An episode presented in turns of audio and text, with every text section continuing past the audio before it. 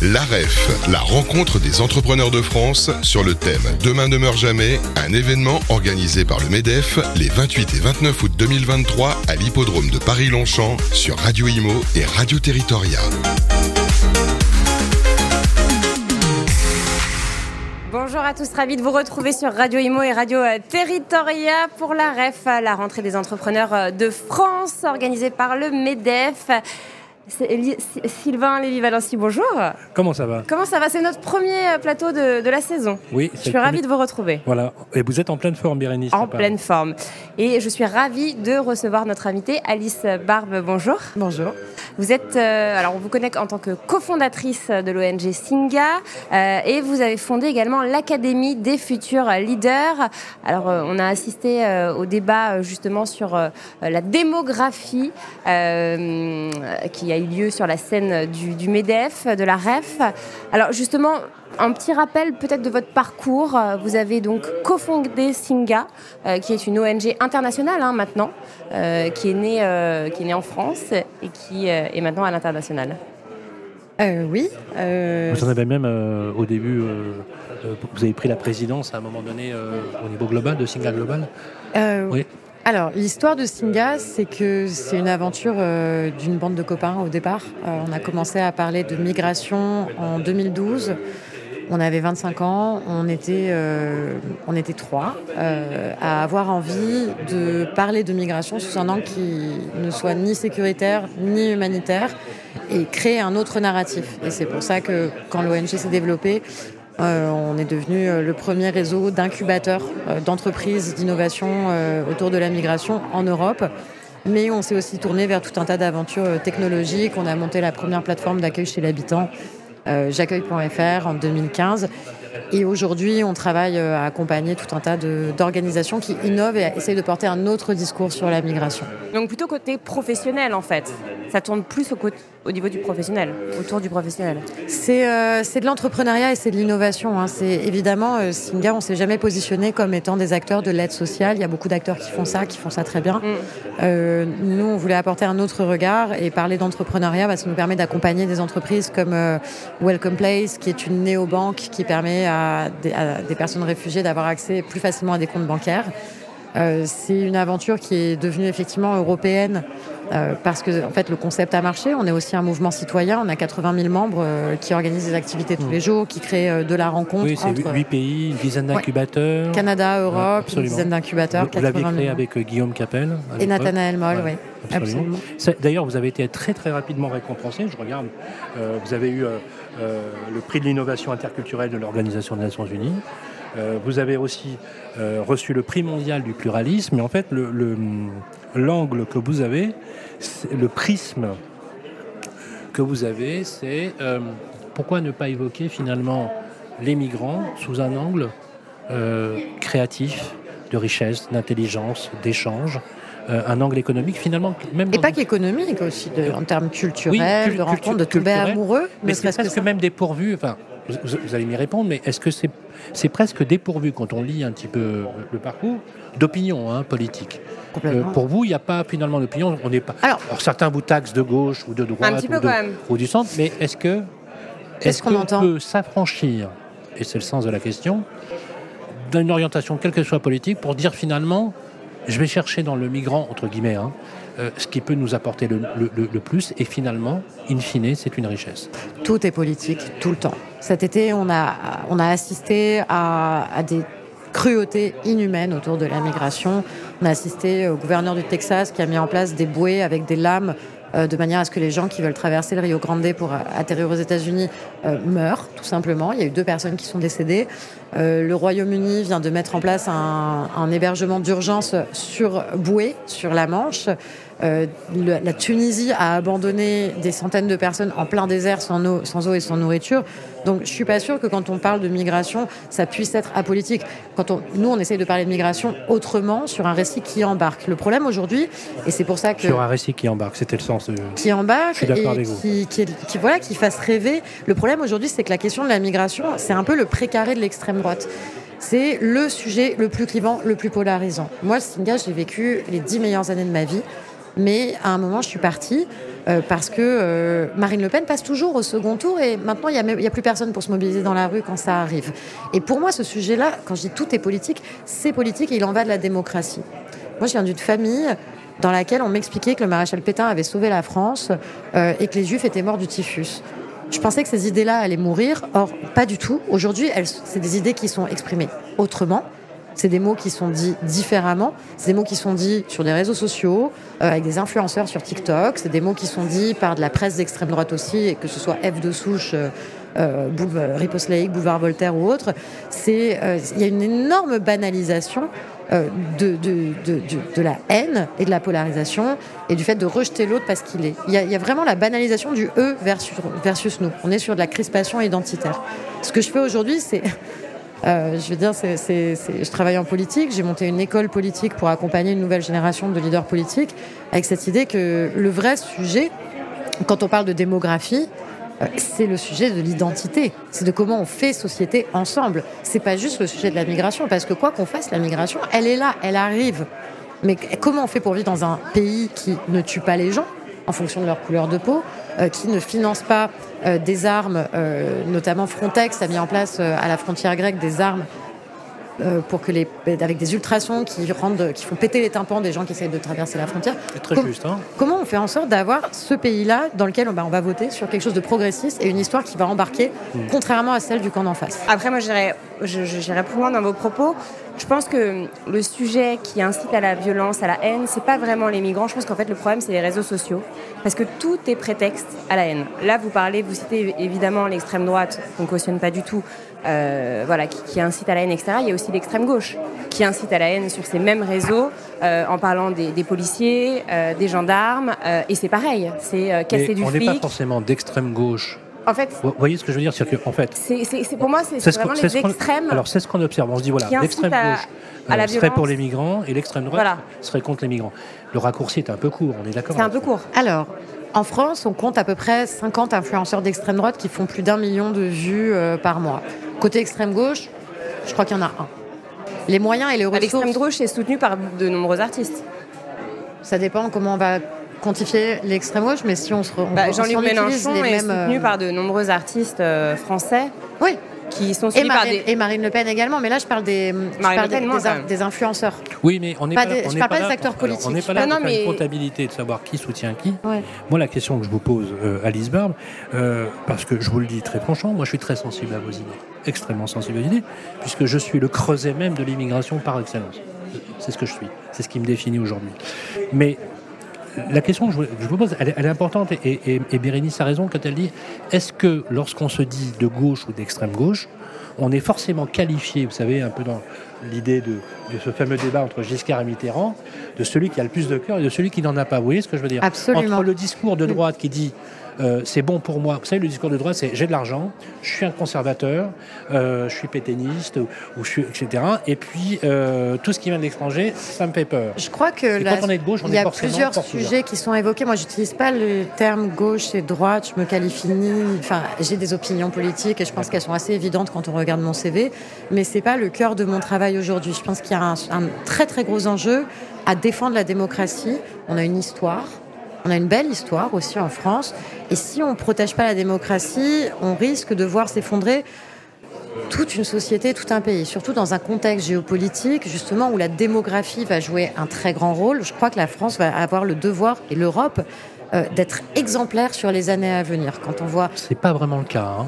Mais quand on voit la Chine, quand la on voit ce que fait la Grèce, les autocraties, quand on voit ce que fait les pays du Maghreb, quand on voit ce que fait l'Italie, l'Italie, hum, l'Italie. Hum. Heureusement qu'on a des ONG italiennes qui, qui essayent, qu'on laisse crever des personnes qui prennent le bateau. Où on a vu des choses innommables cet été. Vous avez raison. Je suis scandalisé. Vous l'avez vu, Bérénice aussi. C'est scandalisé. C'est énorme, à nos frontières, qu'on puisse vivre, aller en vacances tranquillement dans notre transat et voir qu'il y a des gens qui se font massacrer à côté sur notre territoire, le territoire européen, je trouve ça ignoble, ignoble tout simplement ignoble. Et que même l'Europe puisse créer ou même songer à bâtir des murs, vous savez, comme Babylone AD, où on a deux mondes qui s'opposent, entre ceux qui se gavent et ceux qui finalement essayent d'avoir juste un peu de soleil et un peu de quoi vivre, je trouve ça absolument scandaleux. Et là, je partage complètement votre point de vue. Et pourtant, je ne suis pas de gauche. Justement. Ça va C'est là qu'est le sujet, parce que je crois qu'il faut justement s'intéresser à la République. C'est pas la question d'être de gauche, de droite, pour qui on va voter. Dans dix ans, Mélenchon, plus personne se... Enfin, peut-être que les gens se rappelleront de lui, mais je suis pas sûre qu'il ait un impact euh, fondamental. Bah, en fait, il est assez clivant, en fait. C'est Le problème, c'est qu'il... Donald Trump aussi? Oui. Il y a énormément de personnes clivantes. Le sujet, et ça, c'est hyper intéressant d'aller regarder un petit peu du côté de, des spin doctors, des ingénieurs du chaos. Il y a notamment ce livre de Giuliano d'Ampoli qui va analyser comment les spin doctors populistes, peu importe le camp, euh, mais le, qui utilisent des techniques dites populistes, vont utiliser les algorithmes, le big data, pour créer l'histoire que les gens veulent entendre. Hmm. Et l'histoire de Cambridge Analytica est tout à fait intéressante là-dessus, tout comme l'exemple de l'Italie où Steve Bannon, mhm. dirigeant de Cambridge Analytica, ancien conseiller de Donald Trump, va en Italie, crée la fondation de l'union des partis populistes d'extrême droite parce que lui il sert un agenda. Il va comment on analyse euh, l'utilisation de ces mécanismes et ces outils pour créer de nouvelles formes de pouvoir qui justement nuisent à un héritage démocratique. La démocratie, enfin, il y a plein de gens qui disent que ça n'existe pas. Je suis assez d'accord, ça n'existe pas. Ça fait deux minutes que les femmes ont le droit de vote, 20 euh, minutes. Mais elle est menacée dans certains pays. Mais, ah non, mais totalement. Mais la démocratie, c'est un idéal vers lequel on tend. L'histoire, ça fait des zigzags. Deux pas en avant, un pas en arrière, etc. Mais ultimement, moi, je crois fondamentalement qu'on va dans le bon sens. Mais pour aller dans le bon sens, il faut être conscient aussi des mécanismes qui peuvent se jouer. Un autre exemple sur euh, le financement du populisme et de l'extrême droite, c'est on sait aujourd'hui qu'il y a à peu près 700 millions d'euros qui ont été dépensés ces dix dernières années euh, sur des campagnes anti-genre anti-avortement en France, les, autocollants sur les Vélib. Euh, cet argent, il vient notamment de fondations philanthropiques d'extrême droite et de Russes. Hmm. Il, y a, un acteur, un oligarque russe qui s'appelle Malofev. Il a organisé en 2014 le congrès des partis d'extrême droite à Vienne ben, ils, se, forment entre eux, hein. ils apprennent entre eux, ils font des choses ensemble. Bref, là, on part sur des considérations peut-être très politiques par rapport au sujet. Parce je que partage complètement votre point de vue. Et en même temps, on est au MEDEF. On n'est pas à l'Assemblée générale de l'Organisation des, des, Nations Unies. Donc la question que j'ai envie de poser quand je viens ici, c'est de dire, ok, peu importe si on est de droite ou de gauche, peu importe les étiquettes, la crispation identitaire, euh, je suis pas d'accord, t'es d'accord, t'es féministe, t'es pro-migrant, t'es pas... Enfin non, non, non, on a un énorme sujet aujourd'hui qui est de comment on défend nos acquis, on les garde et on met en place des mécanismes face euh, à, ceux qui veulent saper. Vous avez, et Véronique Bédac, tout à l'heure, a soulevé un, problème, je crois, pendant le débat, hein, qui, qui, pour moi, euh, concerne plus que la jeunesse. Elle a dit on, traite extrêmement mal les jeunes en France. Et c'est vrai, euh, les jeunes ne peuvent pas acheter. Et moi, j'étendrais les jeunes, les migrants. Est-ce que ce ne serait pas ça le, fond du problème, en fait? C'est que euh, en fait, les lois font en sorte, l'État fait en sorte qu'on est incapable de répondre aux besoins de notre jeunesse, des migrants qui arrivent. On, est incapable de gérer. Ah, c'est la question de pour qui on vote. À la fin de la journée, si eh on a un État comme en Italie, où euh, la première chose qu'a fait Mélanie, c'est supprimer le RSA, euh, et aujourd'hui, mettant en danger la vie de millions d'enfants en supprimant le fait qu'ils puissent avoir deux mamans, c'est ça, c'est ça. justement, je voudrais vous faire réfléchir. C'est les jeunes, c'est les vieux, c'est les malades, c'est les femmes, c'est les personnes musulmanes aussi qui sont victimes de discrimination. C'est toutes les personnes qui sont victimes de discrimination. Alors, moi, j'aime bien votre discours sur l'idée de, de, la défense de la démocratie comme euh, un corps, euh, comme quelque chose d'organique. Et de la République. Qui se soutient au quotidien. Mmh. Euh, et j'aimerais vous renvoyer sur le sociologue Alberto Brandolini. Vous connaissez la loi de Brandolini? Non. L'asymétrie des baratins. Vous connaissez Non. La symétrie des baratins, c'est le coefficient d'énergie qu'il vous faut pour démonter une fake news oui, est, dix fois supérieur à celui qui balance une fausse information. Oui, Concrètement, ce ah, qui balance une vraie information. Voilà, ce qui, une, une, vraie information, pardon. Par contre, concrètement, ça veut dire quoi? C'est-à-dire que dans un débat, voilà ce que dit Brandolini, quand tu dis une connerie, une chose qui est fausse, et que la personne en face essaye de démonter l'argument, elle perd systématiquement sur l'autel de l'émotion, de la dictature de l'immédiat et de la réaction. Et les réseaux sociaux, comme l'a rappelé Bérénice, absolument rien arrangé à l'affaire. Euh, bien évidemment. Ce qui fait qu'en fait, on voit poindre. C'est de l'argent sur du clic. C'est le modèle économique intégral des réseaux sociaux. c'est pire que ça. C'est pire que ça. Et de l'argent sur du clic. Absolument. Devenez milliardaire en deux mois. C'est pire que ça. Ça, ça abrutit la jeunesse. Enfin, euh, Jacques Attali, tout à l'heure, lors du débat, a soulevé aussi un point important. Ce qui est fondamental, c'est la formation et l'éducation. Mm. La formation des jeunes, l'éducation des jeunes. Les réseaux sociaux, pour moi, c'est anti éducation, anti-formation. Quand on voit TikTok où on, fait, on fait défiler les vidéos, mais j'ai essayé une ou deux fois, mais ça abrutit le cerveau. enfin, c'est pas possible. Trois points en réponse à ça. Le premier, c'est que sur les, le démontage de fake news et le coefficient d'énergie, euh, un emoji euh, colère sur Facebook, ça vaut un like. Euh, cinq, un emoji like, ça vaut cinq emojis colère. Donc les gens ont beaucoup plus tendance à mettre de l'émoji colère, ça rapporte plus, ça fructifie du coup, parce qu'un clic c'est de l'argent, euh, c'est de la visibilité, c'est du contenu qui tourne, donc ça rapporte de l'argent de créer de la colère. Et ça c'est un fonds de commerce. Comme de manipuler des idées sans contenu. À plein d'égards, voilà, l'émotion. Qui font, qui font, le hashtag, le hashtag. Euh, et qui euh, appauvrit, ça appauvrit le discours politique, ça appauvrit la conscience civique. Non mais tout ça et donc ça appauvrit la République et la Lors de l'assassinat de Lola, le nom de domaine justice pour Lola a directement été acheté par euh, des, groupuscules euh, plutôt euh, anti-mariage pour tous. Là. Euh, donc tout, ça, il y a une technologie du clic. Il y a aussi en Russie, à Saint-Pétersbourg, le groupe Wagner détient. Alors, oui, oui, la fameuse agence qui. L'IRA, l'Internet Research Agency. Il y a 400 salariés dont le job, c'est d'aller troller. Euh, tant, dans la même minute, ils vont aller voir Sandrine Rousseau et tweeter euh, euh mais, quelle, mais quelle méchante, nous on aime la viande. Et ensuite, vont aller tweeter d'autres choses en disant mais non, il faut être vegan. C'est des mecs qui sont payés pour faire ça. Donc il y a ce premier enjeu. Sur le deuxième enjeu de l'éducation, ce qui est très intéressant, c'est que la Chine a développé un autre TikTok pour les, la jeunesse avec chinoise. un autre algorithme. Voilà. Donc on va rendre les gens à l'international un peu débiles, mais nous, on est, uniquement sur des contenus, en fait. absolument, d'apprentissage de savoir qualitatif, euh, d'éducation et de qualité.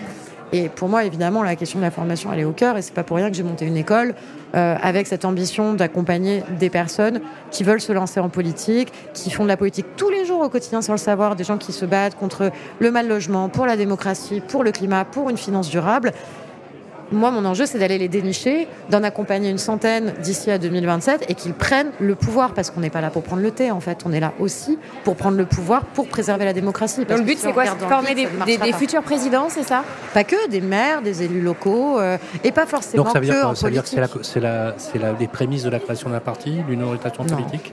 Non? Non. Est-ce qu'on peut, par exemple, monter aux affaires euh, avoir un projet politique au sens étymologique du mot, mm. euh, sans forcément avoir euh, une souche idéologique, mais plutôt une souche à la fois pragmatique, très humaniste, très orientée. Bon, on fait ce qu'on veut. Ouais. Moi, j'ai pas monté. Pour vous, c'est la solution. quand, on, quand on vous écoute des fois, ben, c'est dur à entendre, on est d'accord. C'est même assez terrifiant. Mm. et on a ce sentiment d'impuissance qui, qui nous qualifie. Il faut venir à l'académie parce qu'il y a plein de joie et, et d'optimisme. Oui, oui, justement et si vous nous invitez, on viendra. Avec je vous promets qu'on fera un mm, plateau. Mm. Parce que ça m'intéresse énormément ce que vous dites. la seule chose que je vois, c'est que je vois cette masse critique avec une certaine sidération, voire même de peur, de crainte, où je vois que les choses basculent. Vous avez vu les dernières statistiques et les indicateurs d'opinion sur les prochaines élections présidentielles. Elles, me, elles me foutent les jetons. Elles me foutent les jetons pourquoi? Parce que j'avais l'âge de descendre dans la rue pour touche pas à mon pote. J'étais là à l'époque, lorsque le PFN à l'époque s'appelait Parti des Forces Nouvelles, avec Jean-Marie Le Pen, s'était développé. Nous étions là, nous avons tous manifesté, etc. Moi, j'ai commencé par le Nicaragua et puis j'ai fini par les retraites. C'était moins drôle, finalement. Quelque part, je trouve que dans le combat idéologique, on a perdu quelque chose qui, qui faisait, qui faisait peut-être la mm. noblesse. Est-ce que c'est une vision romantique d'une jeunesse perdue? Pas que. Euh, pas, vous voyez Pas que, mais vous avez tout à fait raison sur un point essentiel, c'est que les partis ne jouent plus leur rôle de formation, euh, peu importe le parti d'ailleurs, euh, enfin les partis républicains. Et, démocrates ne jouent plus ce rôle. Avant, bah oui, on pouvait sortir de la messe et aller se retrouver entre gens de droite et, créer du commun. On était à l'usine et on se mmh. retrouvait entre personnes communistes. Il y avait ça. Aujourd'hui, bah, depuis 20 ans, il y a une désaffection des partis politiques. Ils ont, ils ont peu de ressources, ils ont du mal à former, ils ont du mal à mobiliser, ils ont du mal à comprendre aussi les nouvelles formes d'engagement, d'activisme. Ça, c'est un point. Mais du coup, il y a une nouvelle forme d'activisme et d'engagement. Les Français et surtout les jeunes n'ont jamais été aussi engagés. Et ça, c'est vraiment c'est les chiffres de la Fondation Jean Jaurès. ils votent pas. Mais ils s'engagent, ils se mobilisent autrement. On voit, bon, il y a les jeunes climats, il y a MeToo, il y a, il y a plein de sujets qui nous ont interpellés, nous ont mobilisés, qui, moi, me mobilisent et m'interpellent. Euh, donc on est face quand même à une belle génération de gens qui... Mais moi, euh, moi à 16 ans, je fumais des pétards dans le Larzac, en fait. Je n'étais pas en train euh, euh, de me mobiliser, de m'organiser, euh, d'essayer de, de penser le long terme. Ça ne m'intéressait pas forcément. Et, et sur la montée de, de l'extrême droite, 44% des gens, des votants, ont voté pour Marine Le Pen aux dernières élections. Ouais. Ces gens, ils sont français aussi. Et vous avez vu sur les trois dernières élections, y compris celle du père, Ouais. on voit crescendo évoluer le curseur. Vous avez vu Mais parce on, qu'elle on est... on passe de 88 C'est banalisé. 12 aujourd'hui à 44%. Mais ce n'est pas que Marine Le Pen le sujet, c'est 44%. Non mais on voit, on voit bien, c'est pas Marine Le Pen. Il y, a, y de la souffrance, il y a Oui, de la l'incompréhension. il y a de la peur. Oui. Moi, j'ai peur. Moi, j'ai peur. J'ai un fils de 7 ans. J'ai peur qu'il ne puisse Mais- pas être soigné aux urgences. J'ai peur, sûr. moi, de marcher dans la rue et de me faire agresser parce que je suis une femme. J'ai peur de ne que, de, de- de pas pouvoir payer mon crédit immobilier. J'ai peur. On a tous peur. On vit dans une société aussi, des sociétés, dans un monde intégralement Oui. anxiogène. Et donc, quand on a quelqu'un qui arrive avec ce terrain énorme de peur et qui dit qui l'ennemi, catalyse. c'est les- c'est l'Europe, c'est les réfugiés, euh, c'est l'élite, euh, c'est l'autre, c'est l'homosexuel. c'est un grand classique. c'est facile. C'est un grand classique. Qu'est-ce qu'on fait en face Alice, aujourd'hui, je vais vous citer quelques pays qui ont dérivé ces dernières années. L'Autriche, Hum. la Hongrie, l'Italie, Hum. la Pologne, qui commencent à, à avoir, Longtemps, ça. à avoir des signes qui sont pas encourageants. Et entre le discours de François Mitterrand quand il disait, rappelez, quand il quitte, vous savez, quand il quitte l'hémicycle au Parlement européen, c'est très touchant cette image. Il disait euh, restez fidèle à l'idée européenne, car le nationalisme, c'est la guerre. Vous vous rappelez cette phrase très puissante qu'il a dit Et on voit, crescendo, depuis 20 ans, inexorablement, glisser les pays d'Europe vers un retour identitaire, un retour unitaire, qui est en train d'ébranler complètement la machine européenne, à part le socle qui financerait éventuellement les organisations. À cela se mêle une nouvelle génération de politiques qui, permettez-moi de vous le dire, est pas du tout à la hauteur. Et on peut comprendre pourquoi. Mais c'est en prendre plein la gueule que d'être politique Mhm. aujourd'hui. C'est avoir sa voiture cramée, c'est avoir son, logement aussi Mais- brûlé. il il c'est recevoir de, la haine et Si vous vous énervez dans un, parce que vous pourriez vous énerver dans un restaurant ou dans un supermarché, eh bien, on vous qualifierait tout de suite de sexiste, de tic, etc., etc. Aujourd'hui, en fait, on n'a aucune prime à être politique, et donc on a aussi le, le- le- le miroir euh, inverse qui fait que on a une population qui se trouve face à une classe politique dont finalement elle a bien mérité des éléments dans une certaine mesure. Euh, qu'est-ce qu'on peut dire de ça et qu'est-ce qui nous voilà, on n'a pas l'impression que justement cette démocratie, euh, cette démocratie euh, se sauvera. Il y en a même qui vont jusqu'à dire qu'en France, en Europe, on basculerait vers un changement de régime. Vous y croyez? Pour revenir sur les politiques, je pense que la question de l'éthique, de l'intégrité est une question qui est au cœur et qui a toujours été au cœur. Et moi, quand j'écoute, je me dis, mais non, moi, il y a des politiques que j'aime et des politiques que j'admire pour leur éthique et leur intégrité, sans forcément être d'accord avec tout. J'ai eu, le privilège- eu le de euh, travailler avec Barack Obama en tant que fellow de sa fondation pendant un an. Euh, il a fait plein de choses que je désapprouve énormément. Et puis quand j'ai eu l'opportunité de poser ces questions-là, pourquoi les drones sur mes copains en Syrie? Pourquoi euh, le fils de mon pote, il est mort, un bébé? Mais J'avais en face de moi un humain qui me répondait avec ses arguments qui sont les siens, qui sont ceux des États-Unis, qui sont plein de choses. Mais ça reste une personnalité politique que j'admire de par sa droiture, de par son éthique. Je pense aussi à Sanna Marin, qui a été première ministre Ouais, euh, de Finlande, Mhm. Jacinda Ardern, première ministre de Nouvelle-Zélande, euh, Helen Sirleaf Johnson, prix Nobel de la paix, prés- ex-présidente du Liberia. Au, au fil du temps, on voit des personnes dont la droiture, l'éthique, l'intégrité priment sur tout le reste, sur l'ubris, sur l'ego. Et aujourd'hui, encore, je vois des politiques en France dont j'admire l'intégrité, l'éthique. Alors, je pourrais citer euh, évidemment Benoît Hamon, et qui en plus aujourd'hui qui, va- qui vous a, qui vous a succédé Oui, oui, oui. Euh, comme directeur de Singa Global, euh, Najat Vallaud-Belkacem, mais je peux aussi citer euh, des gens comme Aurélien Pradier qui actuellement, euh, je trouve, force le respect de par son, son éthique et son intégrité. C'est peut-être lié aussi à mes, à, à ce que, à, à- à mes idées politiques, mais je crois que cette droiture-là, elle est fondamentale et elle est très importante. On va devoir arrêter cette émission, mais je, je brûle de poser la dernière question quand même. Allez-y, je vous en prie. Quand est-ce que vous présentez une élection, Alice Barbe? Alors, je sais que vous l'avez déjà fait par le passé, dans la région Île-de-France, mais euh, Oui, euh, mais c'était en 2015, j'avais moins de 30 ans. Ouais, ouais. Ça n'avait pas bien marché, mais. Euh... Pécresse a gagné. Oui, oui, c'était pas la liste sur mais laquelle j'étais. Est-ce que vous allez remettre le couvert? Absolument. Je sais pas quand, je sais pas pourquoi. Enfin, moi, je veux pas aller en politique pour faire de la politique, mais il serait bien hypocrite de ma part de créer euh, une école pour accompagner une nouvelle génération de leaders politiques sans moi-même avoir envie et, et me sentant euh, suffisamment légitime pour incarner des combats. Mais aujourd'hui, est-ce qu'il y a un site internet de l'école académiedesfuturleaders.com. On cherche notre prochaine promo, c'est uniquement sur nomination. D'accord. Académiedesfuturleaders.com. Baptiste, euh, on va mettre l'URL du site sur le podcast. Il faut nominer. Vous, aurez simplement à cliquer. et nominer notre future promo. Ok. comment on peut vous soutenir? Euh, très honnêtement, avec de l'argent. Ouais, Notre gros sujet aujourd'hui, c'est qu'on est sur un. Non, mais on, peut faire des, on peut faire des dons? Il faut faire des dons. La démocratie. Il y a un statut euh, associatif Absolument. Donc je peux déduire fiscalement? Oui. Donc j'ai 66% de réduction oui, d'impôt. Absolument. 66, je, reçois le reçu CERFA, je peux verser des fonds et des dons et on à l'association. Voilà. On est affilié à aucun parti. D'accord. Bah moi je vais le faire. Voilà. Oh merci. Voilà. Merci Alice Barre. Merci, merci beaucoup Alice Barre. Merci Sylvain. À tout de suite sur Radio Imo. L'AREF, la rencontre des entrepreneurs de France sur le thème Demain ne meurt jamais, un événement organisé par le MEDEF les 28 et 29 août 2023 à l'hippodrome de Paris-Longchamp sur Radio Imo et Radio Territoria.